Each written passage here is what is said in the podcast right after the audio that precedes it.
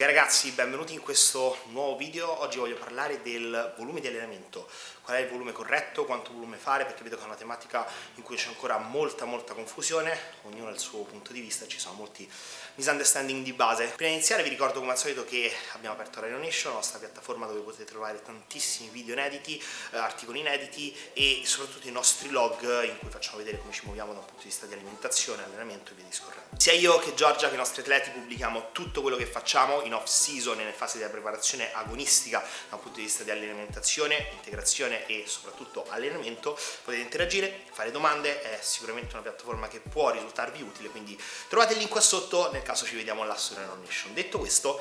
partiamo col video. Allora, volumi di allenamento. Iniziamo col dire che il bodybuilding nasce con un discorso di, del cosiddetto volume training, ossia un metodo di allenamento che prevedeva di fare tanto volume. Questo perché? Perché l'idea embrionale logicamente non poteva che essere che più mi alleno più cresco, quindi per, allenare, per crescere devo allenarmi, più mi alleno più cresco, quindi la ricerca era quella di fare sempre costantemente più volume di allenamento, più serie di allenamento, eh, si arrivava ad allenarsi anche in bigiornaliera, 6 giorni su 7, eh, molto spesso le split erano upper lower, upper lower, upper lower, quindi cercare di veramente avere anche un'altra frequenza di allenamento. E questo è come è nato sostanzialmente il bodybuilding. Con l'heavy duty, quindi tutto il periodo eh, successivo agli anni 80, si è eh, avuto un po' un'inversione di tendenza perché ci si è resi conto che il recupero era altrettanto importante, quindi si poteva crescere anche facendo meno mole di lavoro, per carità intensità molto molto elevata, quindi non è che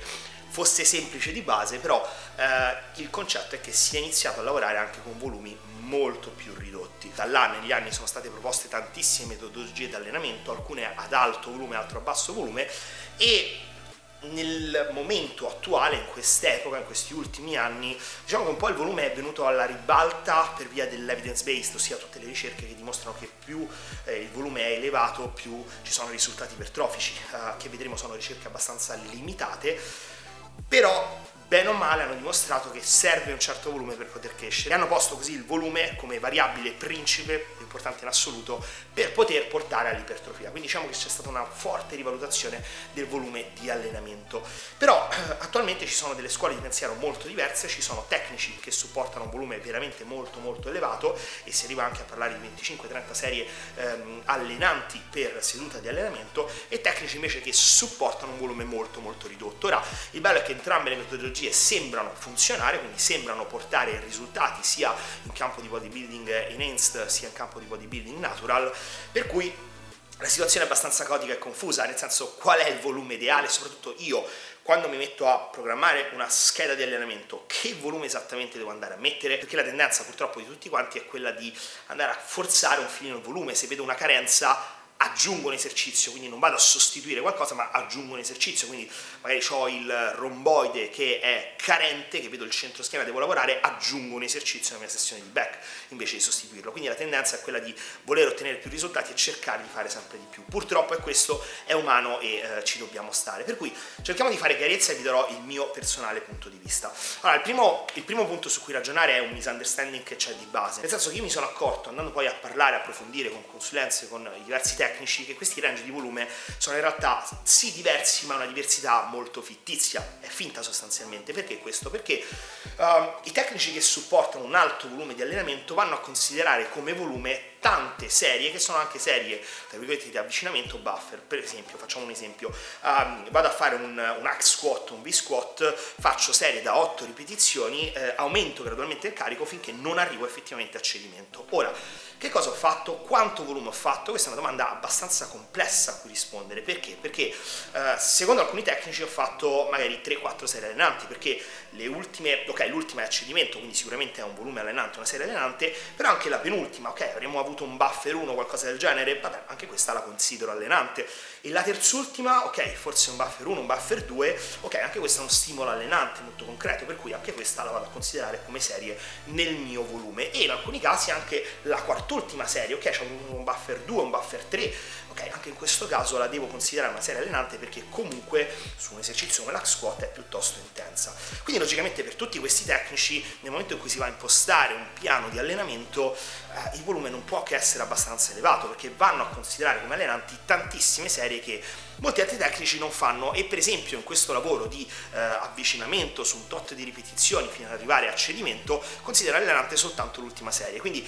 da una parte abbiamo fatto lo stesso identico lavoro, ma da una parte considero quattro serie allenanti, dall'altra ne considero solo una. E questa è la diversità su um, tecnici che lavorano più che altro in, uh, su un discorso di, uh, bene o male, anche accumulo di volume e ricerca dello stimolo, e tecnici che lavorano sui cosiddetti top set, ossia il cercare di dare un determinato stimolo muscolare con meno serie possibili, però sparando logicamente l'intensità più alta possibile, che personalmente è un discorso in cui mi ritrovo un po' di più, però come sempre in medio stat virtus. Quindi sembra non esserci un giusto o sbagliato. Uh, in realtà, dal mio punto di vista, il punto di partenza deve essere un altro, ossia qual è l'intensità che io considero uh, stimolante, che io posso considerare allenante, perché il discorso nel calcolo del volume è quello di identificare quelle che sono le serie effettivamente allenanti, ossia la distinzione tra uh, serie allenanti, uh, serie di warm up e il cosiddetto junk volume, ossia tante serie che però effettivamente non vanno a dare uno stimolo allenante. E il problema sta proprio nel capire che cos'è uno stimolo allenante e questo purtroppo, o per fortuna, è molto molto soggettivo, eh, non soltanto in base alla persona ma anche alla fase e al contesto in cui sta la persona. Quindi facciamo un esempio, se io sono all'inizio di un mio mesociclo di lavoro, uh, logicamente avendo fatto uno scarico prima, già arrivare a un buffer 1 sulle gambe, quindi uh, se, se, carico molto anche un buffer 1, oppure banalmente un cedimento tecnico, già questo posso considerarlo come uno stimolo allenante, ok?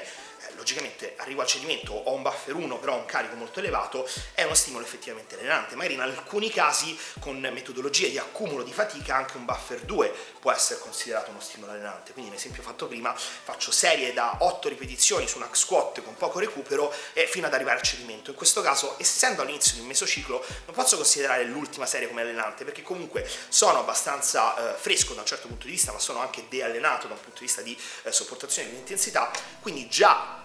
le ultime tre serie rappresentano uno stimolo per me allenante perché da che facevo poco in deload adesso sto facendo di più. Se invece mettiamo caso sto alla fine di un mesociclo in cui gradualmente ho aumentato l'intensità sto nel pieno delle mie energie allora già tenere un buffer 2 un buffer 1 non può essere considerato uno stimolo allenante. Perché? perché il mio corpo è settato su una richiesta di intensità molto più alta. Ricordate sempre che nel corso di un mesociclo quello che noi facciamo è mettere in crisi il corpo quindi fargli raggiungere un certo limite e poi via via superare quel limite. Se io a un certo punto, quando sono avanti, il mio corpo identifica eh, questo limite come il suo limite, nel momento in cui faccio tutto un lavoro che sta sotto questo livello, il mio corpo non avverte la necessità di adattarsi, quindi dovrò sempre giocare al rialzo fino a che non arrivo all'overreaching e dovrò scaricare. Quindi il gioco è più o meno questo qua. Bene, durante una fase di eh, come la chiamo io, una fase di blasting del mesociclo in cui gradualmente aumento il volume e l'intensità, allora in questo caso l'intensità va via via crescendo. Lo stesso lavoro che magari prima facevo e rappresentava un, tre serie allenanti, per me in questo caso può rappresentare soltanto un'unica serie allenante, perché il corpo le ultime serie non le riceve, non le concepisce come uno stimolo per lui allenante. Ok, quindi il discorso di base è sempre quello di capire cos'è per noi in questa fase specifica uno stimolo allenante. E generalmente il discorso è che partiamo da quello che può essere considerato stimolo allenante, un buffer 2, un buffer 1, fino ad arrivare al cedimento tecnico e anche livelli superiori al cedimento tecnico. E così è il bodybuilding base. Quindi cercando di tirare un po' uh, le fila del discorso, diciamo che durante una fase di uh, blasting del nostro mesociclo, in cui gradualmente aumentiamo volume e intensità, l'intensità e le serie che consideriamo allenanti dovrebbero raggiungere un grado di cedimento via via molto più elevato. In fase di deload posso considerare allenante anche un buffer 2, un buffer 1 perché sto scaricando. Nel caso in cui io stia lavorando con protocolli di forza e nello specifico nel caso in cui io abbia dei carichi molto interessanti, quindi faccio 70 kg di panca ragazzi un buffer 2 non è assolutamente allenante anche se per voi è, può essere il 5RM o il 4LM perché comunque rimangono 70 kg di panca quindi in questo caso è molto più sensato spingerci e cercare di spingerci al cedimento per forzare anche i miglioramenti di forza. Quindi dicevo se sto facendo protocolli di forza e ho cariche interessanti allora anche un buffer 2 un buffer 1 può essere uno stimolo sicuramente allenante. Ora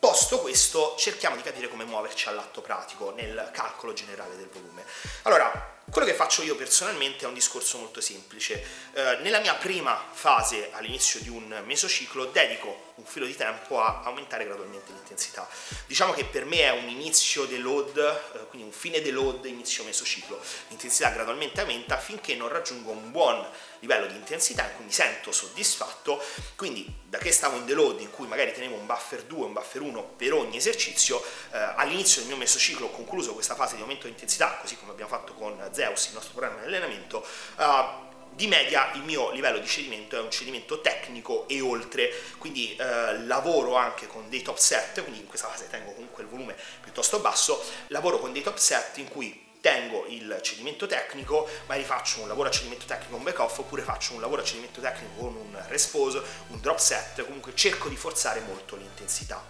Perché questo? Perché sono in questo modo sicuro di aver raggiunto un livello qualitativo molto alto, ossia che io in questa singola serie allenante che vado a fare l'intensità è molto molto elevata, quindi sono sicuro che lo stimolo che questa serie allenante rappresenta per me arriva al mio corpo forte e chiaro, con la massima potenza possibile. Questo è dannatamente importante perché se io per far percepire al mio corpo uno stimolo impiego 4, 5 serie allenanti, quei famosi 3x8, 4x8, 5x8,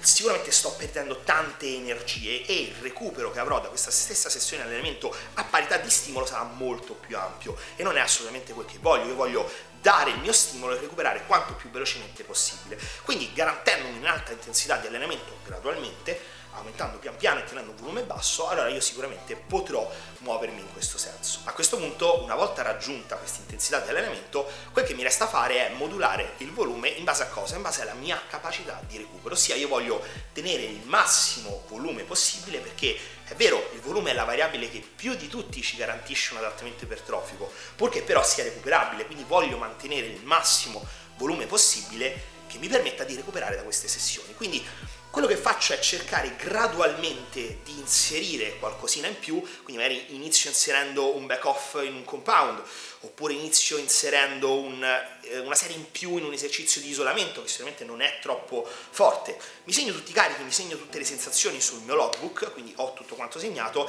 quindi riesco anche a capire dov'è che posso forzare un po' la mano. Se una sessione di petto tende ad andare male, allora probabilmente vuol dire che nella sessione prima ho strafatto, quindi tolgo qualcosina. Se invece le sessioni di petto, per esempio, vanno molto bene e riescono ad aumentare, allora cerco di forzare un filino il volume. Nel giro di un po' mi renderò conto anche per me cos'è, che cosa rappresenta un volume recuperabile. Tipo per fare un esempio concreto, io so benissimo che per il petto, tenendo un'intensità elevata, per me un volume recuperabile è composto da più o meno 4 esercizi, al massimo un quinto esercizio se faccio però soltanto un top set e che non sia un compound troppo importante, quattro esercizi di cui uno di isolamento e tre compound. Su quello di isolamento più o meno faccio tre serie, posso spingermi anche a 4-5 se il recupero molto basso, quindi vado sostanzialmente ad accumulare fatica e sui compound faccio di media due serie, ogni tanto provo a fare una terza. Questo è più o meno il mio status quo in base a come mi sento e tutto, comunque è il mio volume su cui riesco ad orientarmi, quindi parto inserendo quattro esercizi, tre serie di isolamento, due serie per ciascun compound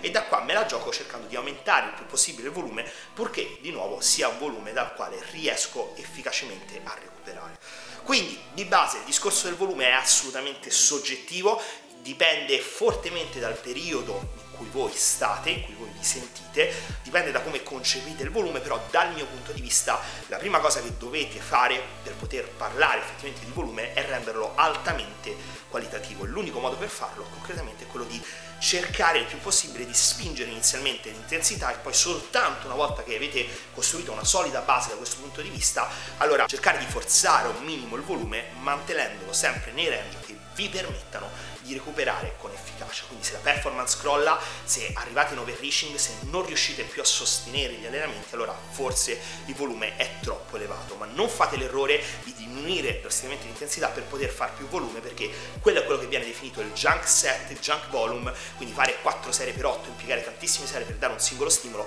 vuol dire anche recuperare molto più velocemente e gradualmente dare stimoli molto meno intensi. Quindi questo è tutto per quanto riguarda il discorso del volume, spero che abbiate gradito questo video, scrivete qua sotto nei commenti tutte le domande che vi vengono, ovviamente anche il vostro punto di vista, in questo modo instauriamo il nostro solito confronto e detto questo vi ripeto al prossimo video.